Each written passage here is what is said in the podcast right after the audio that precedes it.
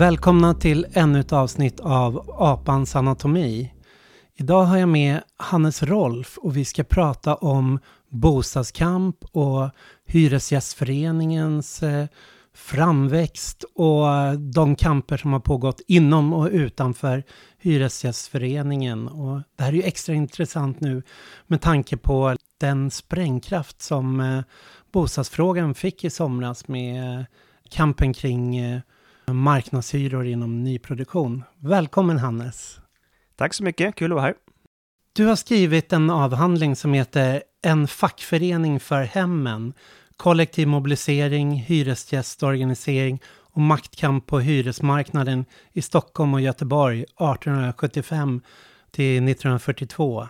Hur halkar du in på det här ämnet?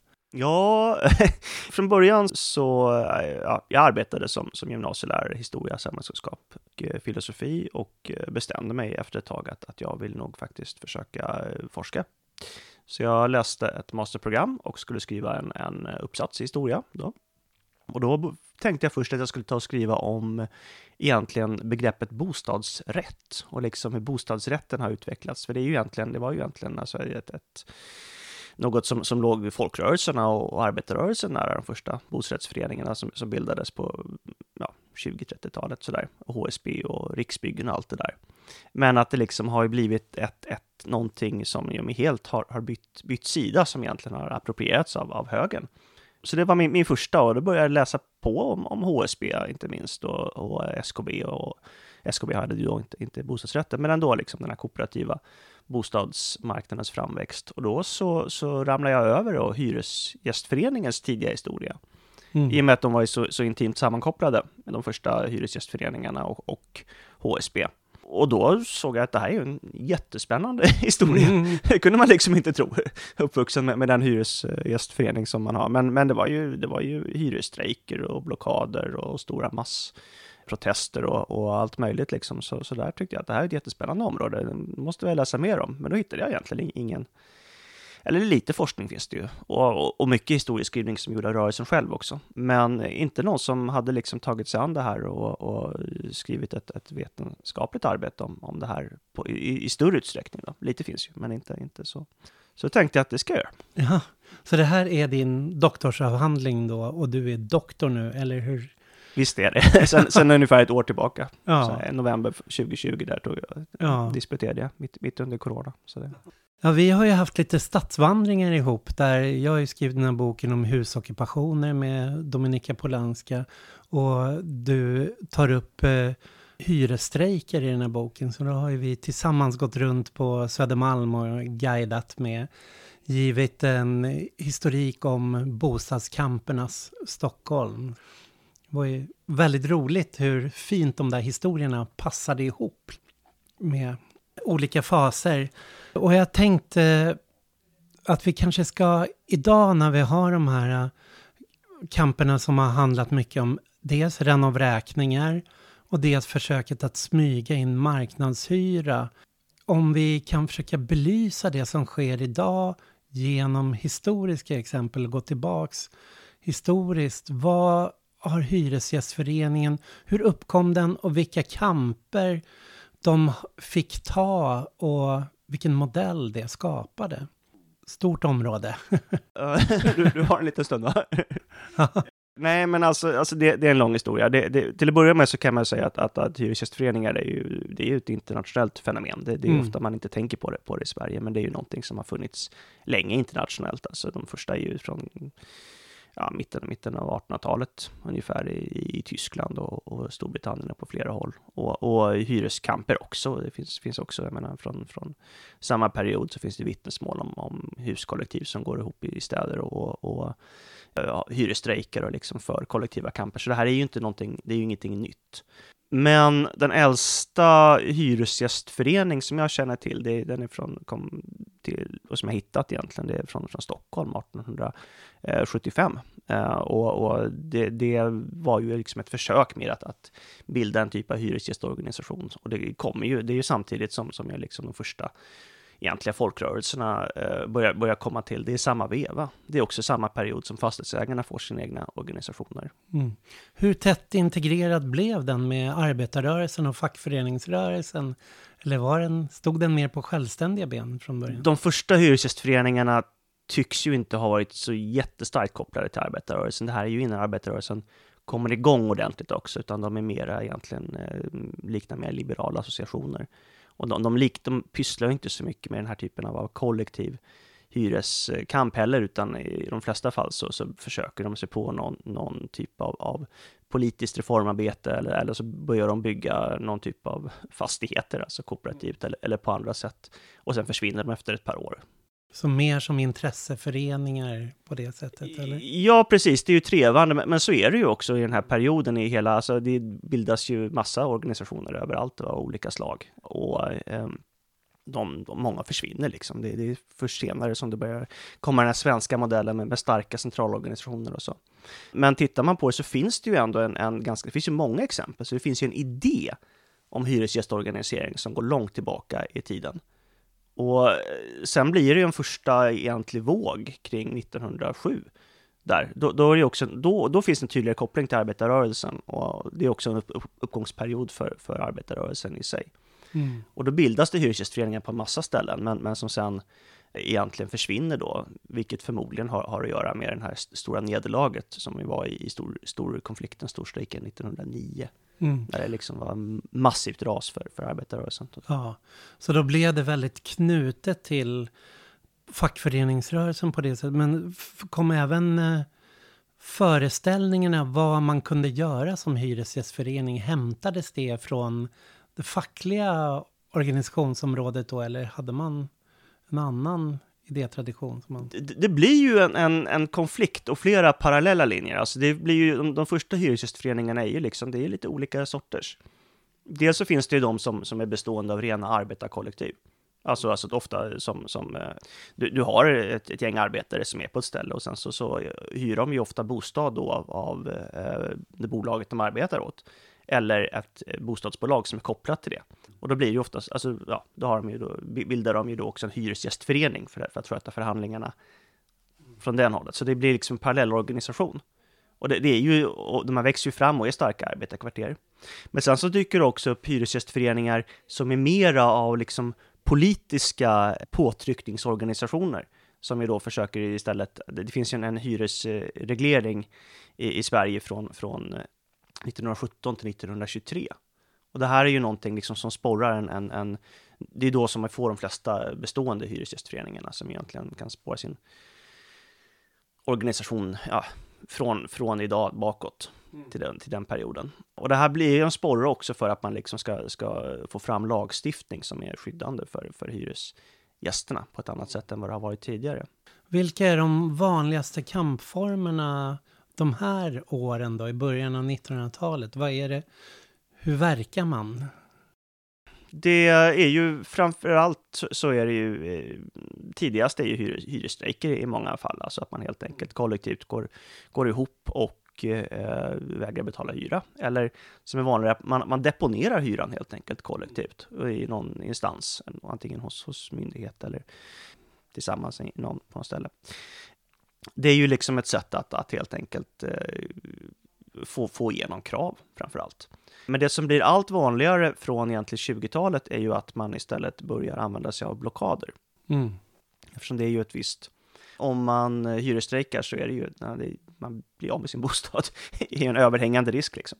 Och de här blockaderna är ju, var ju ett etablerat eh, kampform inom, inom eh, arbetarrörelsen helt enkelt, att man, man, man bojkottar den, den som, eh, i en arbetsmarknadskonflikt så, så sätter man en, en, en eh, arbetsköpare i, i eh, blockad. Och då så ska den här, ingen ska ju då liksom ta arbete där eller utföra arbeten och, åt, åt den här personen och sånt. Och det börjar man använda sig av även på hyresmarknaden. Att man eh, helt enkelt, vid en konflikt så sätter man en fastighetsägare i blockad och då liksom så, så är det här en uppmaning till alla, framförallt arbetare då, att, att eh, inte hyra nytt där, att inte utföra flyttningsarbeten, att inte Eh, ofta är ju fastighetsägarna har någon annan typ av näringsverksamhet som kanske en affär eller så. Och då ska de också bojkottas. Och det blir ju det huvudsakliga eh, vapnet egentligen som man använder under, under 20-30-talet, de här blockaderna. Mm. När börjar allmännyttan växa fram och byggas då? När... Ja, det är ju egentligen, alltså det börjar ju på, det finns ju, finns ju kommunala initiativ och det är alltså kommunala nödbostäder och lite alla möjliga saker som, som man sysslar med. Men, men det är ju mitten av 30-talet framförallt som, som man ju då börjar och då är det ju framförallt inriktat på, på eh, så kallade barn, barnrikehus, alltså att man, man riktar sig helt enkelt mot, mot eh, de eh, mot eh, ja, familjer med många barn som vi då hade erkänt problem, dels att få lägenhet och dels också att, att uh, ha råd med lägenheter. Mm. Men, men allmännyttan är ju i en historiskt perspektiv så, så är det liksom, det är ett större begrepp än bara den kommunala allmännyttan. Mm. För dit räknade, räknade, man, räknade man egentligen eh, även då alltså de filantropiska boendena, som var ganska, som egentligen de första liksom sociala mm. bostäderna då, som familjen Dixon och sådana här stod för i Göteborg. Och sen så är det ju även de, de eh, bostadskooperativa mm. projekten, alltså som ju då HSB, som är liksom var väldigt starkt kopplat till, till hyresgästföreningarna många av de tidiga hyresgästföreningarna ägnade sig i väldigt stor utsträckning åt just bostadskooperativa projekt. Och när var de som störst, så att säga, bostadskooperativa satsningarna? Liksom? Ja, de är ju egentligen, alltså det, det heter bostadsföreningar först och de växer ju fram ganska så starkt under, under alltså sent eh, 1800-tal, tidigt 1900-tal. Eh, men, men HSB eh, blir ju, de är ju liksom kanske på i, liksom man leder inriktningen i, i bostadspolitiken väldigt mycket på, på 30 och, och ja, 20, framförallt 30-talet kanske, kan, kan, man säga. Eh, och ju, ju, sätter ju liksom standardmodell också för, för hur den kommunala allmännyttan sen ska se ut. Det här med liksom en viss standard med dusch i lägenheterna och, och, och sopnedkast i en HSB-uppfinning och sådär. Så det, det är ju egentligen den, den perioden. Sen får ju inte de, de, de, man vill, HSB vill ju nog ha kanske den roll som, som den kommunala allmännyttan sen fin, fick, mm. som liksom det huvudsakliga bostadssociala verktyget, men det fick man inte riktigt. Mm. Och när sen, utan det blir ju istället en, en inriktning efter andra världskriget där man riktar in sig på att, på att bygga ja, kommunalt ägda hyresrätter.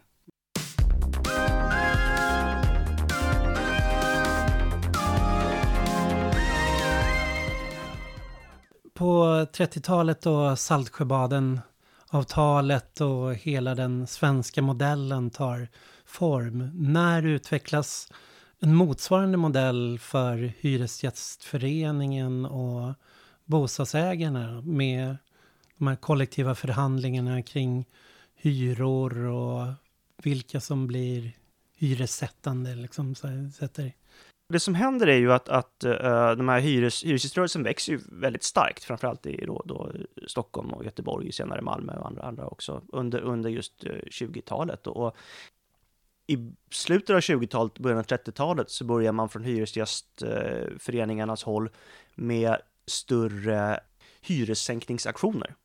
Alltså att man liksom kollektivt, tidigare så har ju man varit i många fall eh, reaktiva, så att man, man har ju helt enkelt Eh, svarat mot den när någon har försökt bli vräkt eller där konflikten har kommit att någon har blivit vräkt eller när, när man hyreshöjning och den typen. Men nu börjar man liksom gå samman och, och uppmana hela hyresgästkollektiv att, att gå ut och liksom kollektivt kräva sänkta hyror och eh, även ja, alltså olika typer av renoveringar och reparationer och sånt där. Och man, man börjar man ser till liksom att, att man hotar med, med massuppsägningar och blockader och sånt där i de här fastigheterna där man liksom har, har fått ihop ett helt hyresgästkollektiv. Och de här blir så pass stora och får eh, första åren, början av 30-talet, får de väldigt, ganska, alltså enligt de rapporter som, som finns från hyresgästföreningarna, så, så får ju de ganska så starka effekter. Och det leder ju också till att, att det blir en sorts krav där, att, att framförallt i Stockholm så, så blir det en ganska så, så eh, tidigt sådana här eh, direkta eh, förhandlingar mellan, mellan ombudsmannen för, för hyres, eh, Stockholms hyresgästförening och för fastighetsägarna. Och det här blir ju egentligen någonting som man, man börjar förhandla de här hyres, hyressänkningarna varje, ja, man har de här flyttdagarna i april och oktober, så det blir liksom Det, var, det är en sån här lantlig kvarleva som fanns på den tiden, att man flyttade viss, vissa dagar. Och inför dem så var det egentligen, man förhandlade om, om hyressänkningar. I Göteborg så, så blir det ju mycket mera stridigheter mellan, mellan hyresgästföreningarna och eh, fastighetsägarföreningarna. Och de här hyressänkningsaktionerna där leder ju till mycket större kollektiva konflikter. Ja, alltså tusentals blockader och sånt där. Så det blir, och, och eh, vid något tillfälle så blir det också faktiskt massvräkning, till exempel i Olskroken där på 30, 36-37. Men även där så, så kommer man liksom, det, staten går ju in egentligen och, och, och kräver medling. Mm. Så, så det, det, blir ju ganska direkt från statsmakternas håll att man vill se en sån, sån lösning även på hyresmarknaden. Mm. Och sen när det kommer en ny hyreslag 1939, då tar den egentligen hänsyn till, den, den ger inte så mycket skydd till, till hyresgästerna, utan det den gör är istället att den räknar med att nu är organisationerna så pass starka så att de kan lösa det här själva. Men sen blir det världskrig och så blir det bostadskris, precis som det var under första världskriget. Och då 1942 så, så reglerar man hyrorna och det förändrar ganska mycket. Kan man se att de här hyresstrejkerna, när börjar de fasas ut eller tappa betydelse? Är det i samma veva eller hur länge pågår de? Ja, som kampmetod? Det är ju i vågor snarare. Alltså, alltså det, du har ju en, en, en våg i, där i slutet av, av första världskriget. Och sen har du ju 30-talet som är mest, mest omfattande egentligen. Eh, och sen så kommer ju hyresregleringen 1942 och då blir det ju en, en, en då ska ju de här hyreshöjningar och sånt, de ska ju avgöras av, av hyresnämnderna då, där både fastighetsägarna och hyresgästföreningarna har, har representanter. Och det finns, man inrättar ett statens hyresråd som, som ju eh, ska, ska ta hand om, om, om det här, där också de parterna har, har, har sådär. Och under den här perioden så sker enstaka blockader, men, men inte speciellt mycket, vad jag har kunnat hitta i alla fall, hyresstrejker. Men, men sen så börjar det här systemet fasas ut från sent 60-tal. Först börjar man förhandla då med, med eh, de allmännyttiga kommunala bolagen ännu tidigare och sen så börjar också man ersätta det här hyresreglerade systemet på den privata marknaden med ett system som eh, grundar sig på kollektiva förhandlingar. Och då kommer ju det här, och det här sker ju samtidigt som den här liksom 68-vågen. Så 70-talet är det ett nytt uppsving. Där, där sker det ju eh, ganska mycket hyresstrejker mm. som är glömt. Eh, och, och det är ju både liksom i studentboenden på, på massa håll i Göteborg och Umeå och andra ställen. Och även i, i, i på andra håll i liksom vanliga bostäder. Men här är ju skillnaden att medan 30-talet så var det riktat mot privata fastighetsägare. Mm. På 70-talet så är det väldigt ofta riktat mot allmännyttan. Alltså den kommunala framväxten av allmännyttan som är den stora. Eh, det är de som bygger liksom under den här perioden. Och det är också väldigt höga hyror i den här ny nyproduktionen. Mm. Som man ju då protesterar mot. Ja, vi kan komma tillbaka till det där. Om jag, vi sa 42 berättade du om de här hyresregleringarna som kom till stånd. Var det marknadshyror som gällde innan det? Eller hur, hur ja. sattes priserna på? Nej, det var marknadshyror i princip. Det, mm. det, var det. Och sen så, så fick ju liksom eh, hyresgästföreningarna på, men det var ju en liten del av, av, av, av eh, ändå beståndet som, som reglerades av, av de här förhandlingarna, sånt där, så, eftersom det inte var så jättestor rörelse. Så den modell som vi har haft nu, den kan man säga baseras på 42 eller när uppkommer den som? Ja, jo men precis. Det, det är ju, det, det, som händer är ju att, att du, du, man räknar väl i sent 30-tal med att det liksom ska komma till en, en modell där man precis på, som på arbetsmarknaden förhandlar hyrorna. Men istället så blir det ju så att, att det blir en, en, en eh, reglering och parterna har egentligen inget utrymme att officiellt förhandla. Men samtidigt så träffas de ju då i hyresnämnder och i hyresråd och på alla möjliga ställen och kan liksom göra överenskommelser under bordet. Och när de är överens så lyssnar ju då alltså statsmakterna ganska mycket på dem. Och det blir ju också tre parter under den här perioden. Den kommunala allmännyttan och, och SABO, alltså Sveriges allmännytta heter de idag, bildas ju också. Så det kommer liksom in, den, den kommunala allmännyttan kommer ju också in i bilden. Och då sen, det är, det är ju som, som sagt så är det ju SABO och Hyresgästföreningen som först börjar liksom officiellt kollektivförhandla. Men sen så flyttar det här systemet över även på den privata hyresmarknaden från, från 1968. Och det är då det här börjar, liksom, att man sätter, eh, man, man, man kollektivförhandlar, men att det ändå ska sättas utifrån, utifrån det ganska diffusa begreppet bruksvärde, som ju också är föränderligt. Ja, just det. För efter andra världskriget så vad jag har läst så tar det hög bostadsbrist. Bostadsbyggandet tar väldigt mycket fart där, men det rivs också en väldig massa. Så att även om man bygger väldigt mycket bostäder så blir det ändå färre bostäder under liksom åren efter kriget. Kan man se liksom hur bostadsbristen spelar in i, i kampvågor i det här eller? Ja, det är ju inte ens så, precis perioden efter, efter andra världskriget är ju ganska lugn. Ja, det, är det, det är inte Ja. så, det är liksom inte riktigt så enkelt. Alltså, och samtidigt så sitter man att den riktigt stora kampvågen på 30-talet, den kännetecknas ju nästan snarare av att, att det byggs ganska mycket. Ja.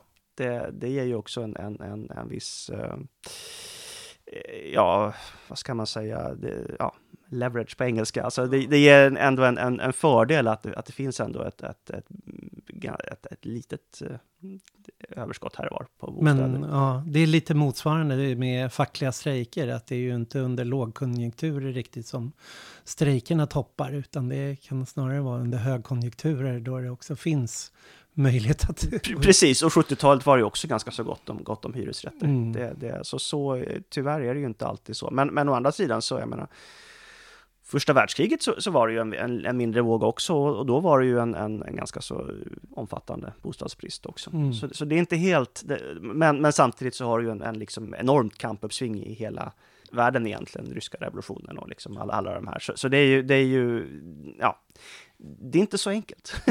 Och vi har ju sett ett visst uppsving, alltså, alltså internationellt sett vad, vad gäller hyreskampen har, har ju kommit på, på senare år. Ja, På det. många ställen som kännetecknas av Ja, även nu av under pandemin så... Precis, exakt, exakt. Det är ju på ställen där, som, där det inte alls är, är, är så just jättestor tillgång Mm. till billiga bostäder direkt. När det gäller fackföreningsrörelsen och den svenska modellen, då finns ju den här eh, med kollektivavtal och motsvarande så är det ju också att fackföreningsrörelsen säljer ju arbetsfred. Att det, genom avtalet så lovar du liksom att erkänna arbetsköparen rätt att leda och fördela arbetet. Och strejkmetoden används ju mest i förhandlingar vid nya avtal. Och då har det också varit väldigt viktigt för socialdemokratin och arbetarrörelsen, fackföreningsrörelsen, att ha kontroll, att inte ha gula fack eller vilda fack eller syndikalistiska fack utanför. För om vi nu ska gå in på 60 och 70-talets bostadskamper så jag har en känsla av att de hoppar utanför eh, Hyresgästföreningen där.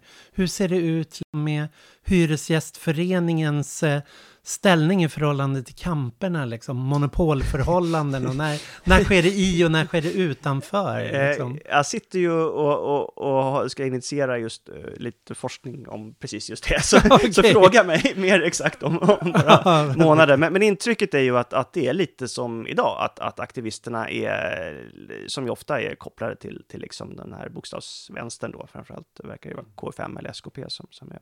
Men eh, att, att de egentligen, de de agerar både inom hyresgästföreningarna och, ja, och, och inom egna nätverk och egna organisationer. Så på det sättet så liknar det ju där. Och om man, om man har stöd av delar av, hyres, eh, av den etablerade hyresgäströrelsen ibland och ibland så, så har man motarbetas man av dem. Så det, det är liksom vad jag initialt tycker mig se när jag tittar på, på, på det här. Mm. Men eh, det var ju många olika kamper också på många olika ställen. Och det, det påminner väl lite om, om hur, hur det ser ut idag också. Mm. Många av de liksom mest aktiva är ju både med i Hyresgästföreningen och i någon Ja. parallell organisation och, och det, det verkar väl som det här är inte, kanske inte helt uppskattat men ändå, ändå ja det var något fall här för inte så länge sedan när någon blev hotad med uteslutning men, men, men ehm, det är väl någonting som, som man ju också får, får förhålla sig till, alltså hyresgäst, den etablerade hyresgäströrelsen och Hyresgästföreningen, eh, som heter Hyresgästernas riksförbund förut, har ju väldigt mycket, mycket resurser också. Mm. Så det är ju en, och, och en ganska stor legitimitet också. Så det, det är väl, vet, det, det är inte helt... Ja, jag, när jag och Dominika gjorde den här boken om husockupationer, då Ja en sak som jag konstaterade tidigt det var ju att ockupationerna följer ju stadsdelsorganiseringen. De följer när städernas, det man brukar kalla urbana fronten, förflyttas, det vill säga var eh, rivningar eller renoveringar eller renovräkningar sker i staden, stadsförnyelseprojekt pågår, då sker också en lokal organisering kring det där och hus som har tillåtits stå, stå tomma och förslummas eller väntas på rivas blir också, det blir en kollektiv kampmetod att ockupera dem för att liksom ja, bromsa den där utvecklingen eller vända bort från rivningar till kanske renoveringar eller, ja, eller ökad boendekontroll.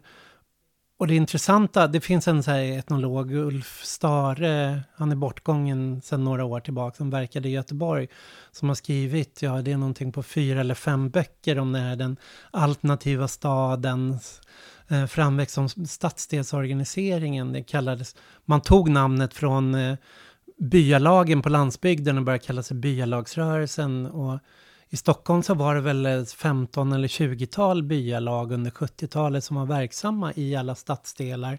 Där boendemiljö flöt samman med trafik, eh, stadsmiljö i frågor. Så här, så här, var ska barnen leka? Vill vi ha en bilväg genom vårt bostadsområde?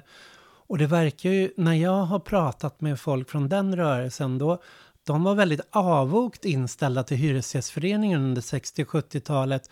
Men i 70-talets slut så någonstans kollektivt går man in och börjar gå in i Hyresgästföreningen istället och försöka vitalisera den inifrån. Och Mullvaden är ju kändaste kampen här på Söder som är en eh, kamp om ett helt kvarter som skulle rivas vid Mariatorget vid Hornsgatan. Men det låg ett annat kvarter bredvid som hette kvarteret Piskan.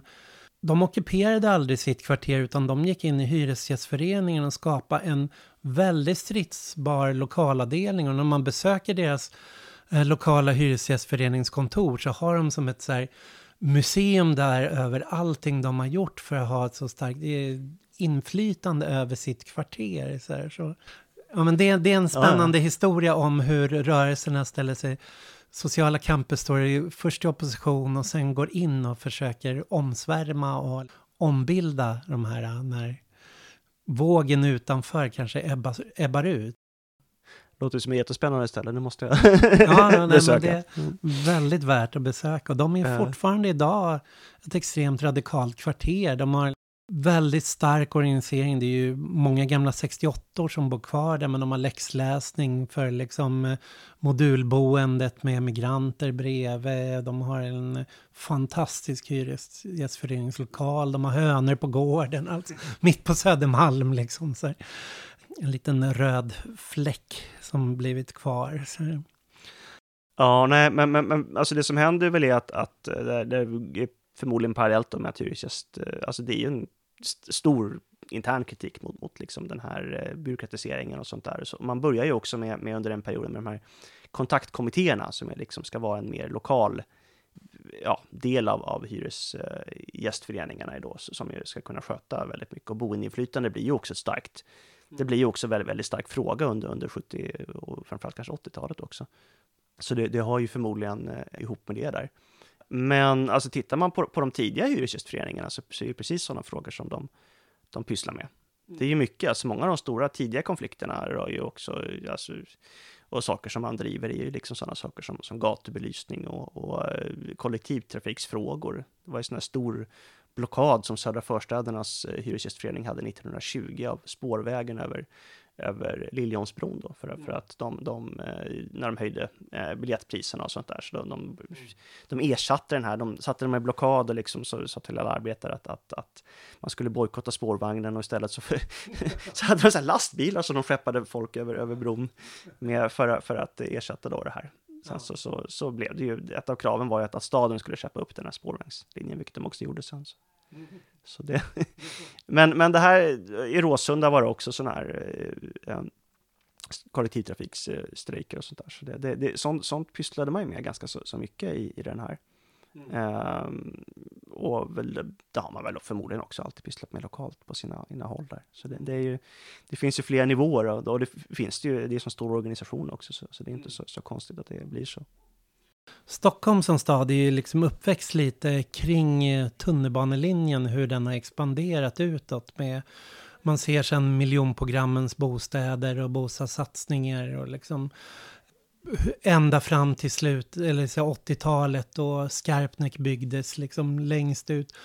Och efter det har ju staden inte bara expanderat utåt utan den har ju framförallt förändrats inåt också. Att man har, man har rivit områden eller liksom eh, eh, försökt förtäta. Man har liksom försökt sprida ut eh, den urbana kärnan ut över eh, förstäderna liksom, och först, eh, förorterna. Och då har det också kommit in eh, andra former av eh, hur hyran kanske har fungerat. Privatiseringen har kommit in, det har kommit hela... Jag vet inte hur länge den här diskussionen om bruksvärde kring, kring hyror har varit så central. Liksom. Kommer, vad, vad sker här liksom 80-90-talet? Liksom, har... Ja, alltså bruksvärdet har man nog diskuterat hela tiden ja. egentligen. Det, det, har ju liksom till sakens natur att någonting som är diffust ja, måste ja. också diskuteras. Och också det, den här jättelång gamla diskussionen om, om det är en, den, om det är en hyresreglering eller inte. Det, det beror ju helt på hur, hur man ser det helt enkelt. De som inte vet, vad, är, vad är, innebär bruksvärdet för Oj, um, bostäder? Ja, alltså det, det, är ju i princip att, att hyran ska sättas utifrån, eh, inte direkt utifrån från eh, det man väl då skulle kunna kalla betalningsvilja, utifrån, utifrån liksom mer objektiva faktorer. Vad, vad, vad som, som ja, alltså hur, vilket skick en lägenhet är i och, och um, när den är, är byggd och, och, ska väl inte, ja, det spelar ju roll. Alltså standard egentligen är det ju mm. stora, men sen så har man ju också smugit in andra saker i det. det har ju också diskussion om vad läget ska spela för roll och mm. sånt där. På. Så, så, det är ju inte helt lätt, men i grund och botten så är det ju det är ju vissa faktorer som man förhandlar utifrån väldigt mycket. Så, så hyran sätts ju väldigt mycket utifrån vad man, vad man kommer överens att hyran är. Mm. så är det ju. Det är liksom det som, som är. Men man, man ska förhandla utifrån någon, någon typ av, av princip, något, något märke liksom. Mm. Så, så, är det ju. Och, och tidigare så har ju då, var ju då allmännyttan var ju normerande då, att det, det var ju det man skulle utgå från. Och så på 90-talet så kommer den här vågen då av ombildningar till eh, utförsäljningar av kommunala allmännyttans bostäder.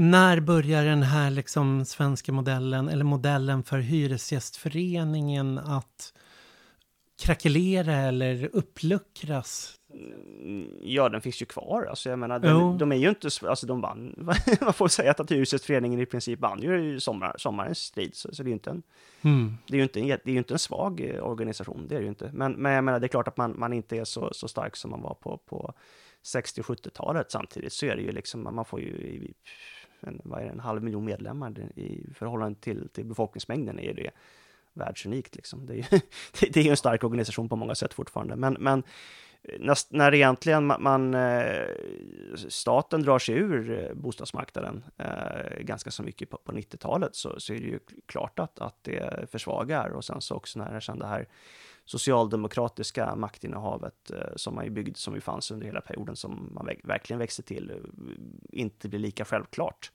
och, och blir svagare också. Den, den här liksom socialdemokratiska hegemonin, om man så vill, eh, försvagas och för, försvagas ju såklart också eh, Hyresgästföreningen.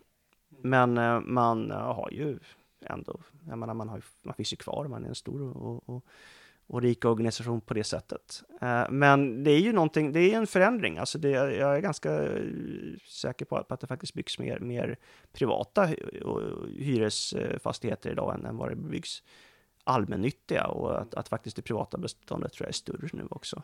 Det, det får gärna någon kolla upp att det faktiskt är så, men det är uppenbarligen att, att det är på väg åt det hållet där, samtidigt som, som ju också kommunal allmännytta säljs till, till privata fastighetsägare. Så, så det, det, det, är ju hyresmarknaden är ju på väg bort från, från det här eh, allmännyttiga och tillbaka till att, att det liksom blir, blir mer privat ägande här. Men det är också att eh, allmännyttan i Stockholm ska, och så är det väl i resten av landet också, ska drivas under marknadsmässiga förhållanden och att vinsten, överskotten ska inte läggas på bygga nya bostäder främst, utan vinsten ses ju inte tillhöra allmännyttan, utan den tillhör eh, staden i Mm. allmännyttans bolag. Så att under de, det borgerliga styret så har ju en del av hyran kan man ju säga i praktiken har varit skatt eftersom den har gått in i, i kommunens budgetar för att liksom betala badhus och vägar och liksom andra strukturer som man har plockat vinsterna från allmännyttan och istället för liksom kanske lägga undan en pott för renovering och ny, nyproduktion. Så där, Ja, ja men så är det men, men det finns ju, det ju, finns ju många, många allmännyttiga Ja. bolag även utanför Stockholm. Det, det är någonting som, som är liksom, inte bara är, är Stockholm, men det är väl också ganska, i princip alla kommuner har ju haft i alla fall åtminstone allmännyttiga ja. bolag. Så det, det, hur det ser ut på, på andra ställen är mer Jo, samtidigt som Stockholm har varit ett litet laboratorium, nyliberalt laboratorium där man har Oh, ja. testat nya förändringar inom bostadspolitiken innan det har kommit till de andra städerna. Så. Så, så var det ju ganska mycket faktiskt på, under, under efterkrigstiden, lite av Mhm. en, av en, alltså, när man testar olika sociala modeller också för, för att ha, alltså, ja, vad, vad gäller olika typer av, av bostadsbidrag och välfärdsmodeller och sånt där. Kommunen var ganska så involverad i, i just, just uh, det allmännyttiga byggandet. Här.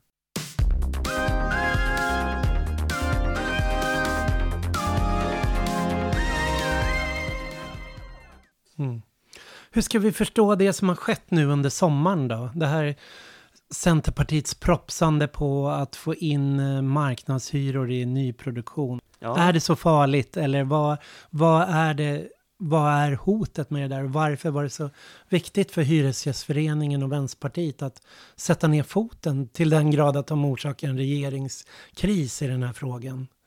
Ja, um, nej men det är ju, alltså det, det är ju, Vänsterpartiet vill, ju- vill ju såklart liksom, uh, ja, man vill ju inte politiskt sett det här skulle gå igenom, men, men man är också, man har ju en, en, en ganska så stark möjlighet nu att, att få inflytande i alltså både fackföreningen och även i Hyresgästföreningen. Så det är ju givetvis en sån sak. Men, men sen, alltså den stora, det var ju ett, det är ju ett brott med den här eh, svenska hyressättningsmodellen var det ju. Alltså även om, om det i, initialt kanske inte skulle vara så jättestor del av beståndet som, som det skulle bli, bli marknadshyror eh, om man så vill. Och även om det även fanns någon typ av liten reglerande effekt där så, så var det ju liksom, det var ju ett, ett att man, man helt plötsligt eh, du har en modell där du har eh, tre parter och så, så ska du ju liksom plocka bort en, en av parterna från en del av, av beståndet bara sådär. För det var i princip det som det var. Så det var ju, Mm. på, på sikt var ju det här, alltså det var ju kanske inte något existentiellt hot för Förmodligen så, så även om man skulle göra rena hyres, eh, ren marknadshyra så skulle förmodligen eh, Hyresgästföreningen finnas kvar och syssla med, med juridiskt stöd i den typen av, av saker. Men, men just, just hyre, för Hyresgästföreningen som en partsorganisation så var det ju ja, någon typ av början på ett slut som, som man, man försökte liksom undvika. Och man ska se en eh, dystopisk utveckling, så här början på ett slut. Vad fruktade man skulle bli för nästa steg efter det där i sådana fall? Oj, det vet jag inte riktigt vad man... vad, men, men det blir väl liksom att, att förmodligen så, ja, alltså, det, att delar av, av det äldre beståndet skulle förmodligen, alltså det fanns ju någon, nu, nu ja, läste jag ju den här i våras, så det är inte helt glasklart i minnet, men, men eh, det, var ju en, en del det här till exempel att, att eh, om, ja, så man kan bygga om en källarlokal till en, till en eh, hyresrätt eh, var ju då tanken och då skulle det vara fri marknadssättning där. Så förmodligen så, så, så skulle det här ha kunnat innebära att, att kanske i Stockholms innerstad till exempel, att, att fler och fler delar även av det, best, av, av det existerande beståndet skulle omvandlas och sen så, så skulle liksom Ja, någon sorts, eh, ja, eh, skift. Det är ju hur man såg på, på hyresboendet, tror, tror jag framförallt var, var, var ett hot, som ju då innebar att, att det efter ett tag är ändå att, att det är så, så helt olika modeller för hyressättning överallt ändå, så att man, man kan lika gärna slopa det här i princip. Att man, man Mm. så, så det tror jag, det, det, det är lite svårt att säga, men förmodligen, och det beror ju också på hur utvecklingen hade sett ut om det hade gått igenom, men förmodligen så hade man ju velat att successivt liksom eh, av, eh, ja, ta bort förhandlingen från, från större och större delar av- beståndet. Du sa förut att vi ser lite en liknande situation idag som på 60 och 70-talet, att det har kommit en massa bostadsaktivism som står med ett ben i Hyresgästföreningen och ett ben utanför. Att vi har de här bostadsträffarna som kallas bostadsvrålet. Vi, vi har ju demonstrationen nu då mot marknadshyror. Vi har fått olika aktivistnätverk som ort till ort, allt åt alla har liksom jobbat med de här frågorna. Alla ska kunna bo kvar. Det har varit ett nätverk som har jobbat mot renovräkningar. Har du några tankar kring det, som, vad som, det här som sker just nu? Så. Eh, ja, eh, det är ju en stor fråga. Alltså det är ju... Eh, och den kommer ju inte försvinna heller. Så, så det, det är väl bara, jag tycker det är intressant, ort till ort just verkar ju bli någon typ av egen hyres, alltså att man satsar på, på att ha sin egen egentliga hyresgästförening i princip i Husby som jag förstår när det sett utifrån. Men så det, det, det är ju en, det är en intressant uh, utveckling. Sen får man väl se lite vad, vad det blir av det. Men bostadsrådet så har ju även den etablerade hyresgästföreningen varit uh, med där. Mm. Ganska ja, just, ja. Och samtidigt så har de från Göteborg som har varit verksamma i Hyresgästföreningen som från socialdemokratin har försökt uteslutas och bekämpas, att de har fått ja, ja. bort ordföranden där. Och ja, ja. Så att det har både funnits en form av samarbete kring Hyresgästföreningen och ett utrensning ur Hyresgästföreningen, främst i Göteborg. Så. Jo, men, men det, det, det, där går ju tillbaka i arbetarrörelsens historia från ja. första början, liksom, att man, man både, både samarbetar i sakfrågor och, och utesluter varandra. Så det ja. är liksom ingenting, det är ju ingenting nytt egentligen på, på något mm. sätt. Men, men visst, visst är det så. Och, och det är ju väldigt, jag menar, det, det, är ju, det kan ju bli lite vad som helst mm. av det här. Men att det finns potential politiskt i frågan för att, att, mm. att driva det här, det, det, är ju... Jag menar, det blev ju jätte, jättestor politisk fråga nu när, när det här kom upp i somras. Liksom, Sverigedemokraterna svängde och alla möjliga liksom. Ja, det visar det. Att, att det ändå finns något, att det ändå är en, en boendet seglar upp och det är inte bara internationellt sett så är det också en, en, en stor politisk fråga som, mm. som ju eh, kommer av alltså hur, hur pass ja, fastigheternas liksom roll i, i ekonomin som, som ju kanske mm. inte ska gå in på här. Men, men det, det är mycket som, som, mycket som händer helt enkelt. Jag har gjort ett poddavsnitt eh, av um, en uh, engelsk aktivist som heter Keir Milburn som skrev en bok som heter Generation Vänster. Som handlar om att uh, hur tydlig generationsdriven vänster-högerfrågan har blivit och hur den hänger ihop med boende. Att under Thatchers nyliberalism så ett sätt att vinna över väljare till det konservativa projektet var ju att sälja ut allmännyttan. Och när du är belånad och äger din egen bostad eh, får du mer intresse av hur går räntenivåerna just nu, hur ser skattesatserna ut just nu att eh, bostadsrättsinnehavare tenderar mer att rösta höger medan hyresgäster tenderar att, att rösta vänster. Och att där också finns en tydlig generationskonflikt för att det finns de som redan hade kommit in på bostadsmarknaden eller kunnat köpa sina eh, ombildade allmännytta. De någonstans är en äldre generation idag och också har gått mer åt höger.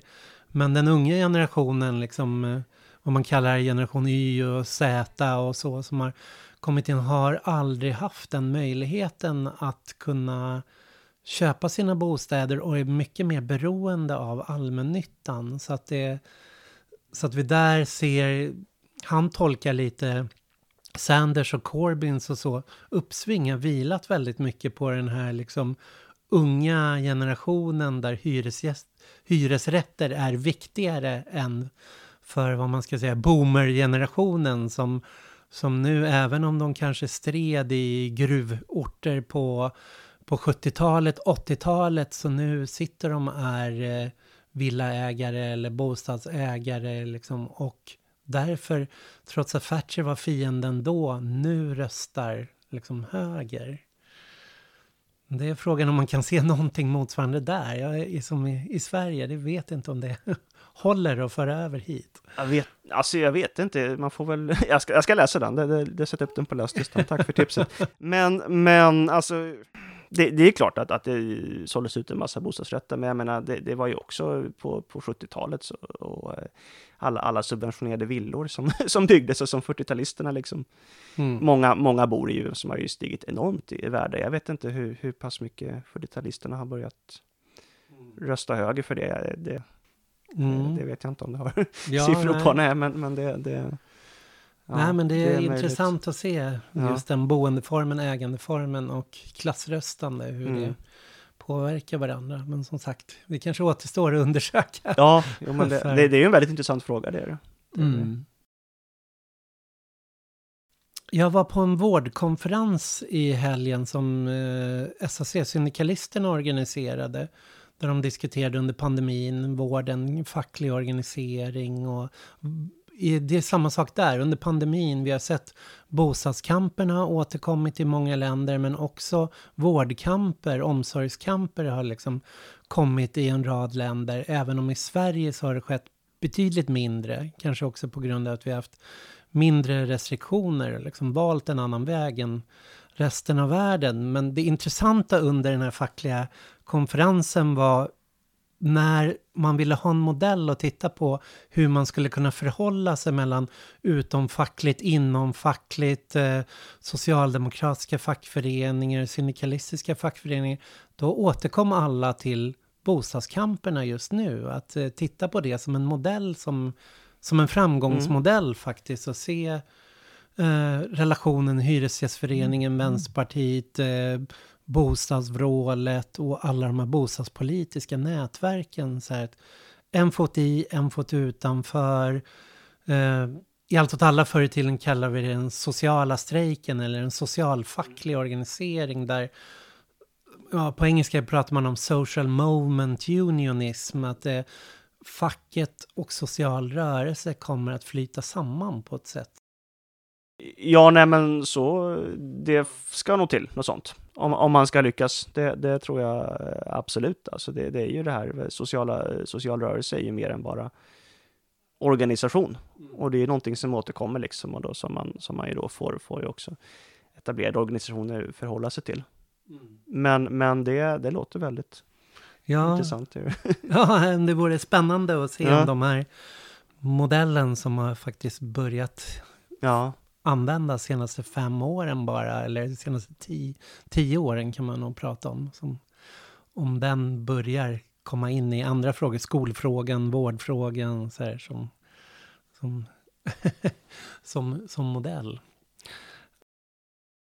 Vad tror du som avslutning nu då? Du har ju skrivit en historisk bok, men framåt, vad, vad är liksom Hyresgästföreningen och bostadskampernas framtid? Oj. Eh, nej, alltså det, det, är ju, det är ju en eh, svår fråga såklart. Alltså tittar man på, på eh, ja, det är, det är svårt att förutsäga framtiden beroende på utifrån historien alltid. Men, men det är ju alltså, titta, det är ju ett internationellt uppsving för, för hyreskamp, inte minst i liksom den ja, i Tyskland, alltså det även i, i Spanien, på andra håll i, i USA, Kanada och sådär, så sker det ju en massa, massa hyresgästorganisering och det är ju, jag menar, det är en stor fråga för många som betalar enorma bostadskostnader och liksom det, det är ju jättesvårt att få, få bostäder. Så bo, bostäderna är ju en, det är ju en jättestor politisk fråga. Mm. Som jag menar, det kommer av, av, av urbaniseringen och finansialiseringen och allt där. Men, men um, hur det, och det brukar ju ofta vara så att sådana här vågor förr eller senare spiller över i någon, någon form även på Sverige, även om vi har en viss, mm. viss tröghet här. Mm. Å andra sidan så är vi också ganska bra på att, på att ja, köra ordentligt eh, ibland. Men historiskt sett så, så är det ju väldigt, en sak som jag slog mig när, när jag liksom har forskat om det här, är ju att, att väldigt många av de här eh, hyresstriderna, hyreskonflikterna, hyresstrejkerna har skett i ny, nybyggen. Mm. Just tycks det vara. Det var lite det här som okay. urbana mm. fronten tidigare, mm. sånt där. Om, om, det, om man ockuperar i de äldre övergivna byggnaderna så tycks det i många fall vara liksom i nybyggen som man, mm. som man hyr, hyresstrejkar där det har varit, eh, ja alltså någon, någon, man, man, man har vissa förväntningar som inte, inte lever upp och sånt där. Och det, det är en intressant faktor. Jag vet inte om, om det, det, det faktum att det faktiskt byggs en hel del nu kan, kan med, med väldigt höga hyror kan ju också påverka det. Um, nej, det är hemskt eh, svårt att, att eh, säga någonting, men att, att det är ju att det kommer att, att ske konflikter, liksom både Eh, inom hyresgästföreningen och, och även ja, fastighetsägarna är ju väl, ser väl, vädrar väl morgonluft i ganska så, så stor utsträckning mm. också och ser att man kan få igenom ganska så ja, reformer och vi får väl se hur det går. I, det är val nästa år. Så mm. det, det är mm. mycket som kan hända. ja. ja, jag får tacka så mycket Hannes att du kom hit och diskuterade det här. Det var väldigt spännande. Ja, mm. kul att vara här. Tack så ja, mycket. Tack.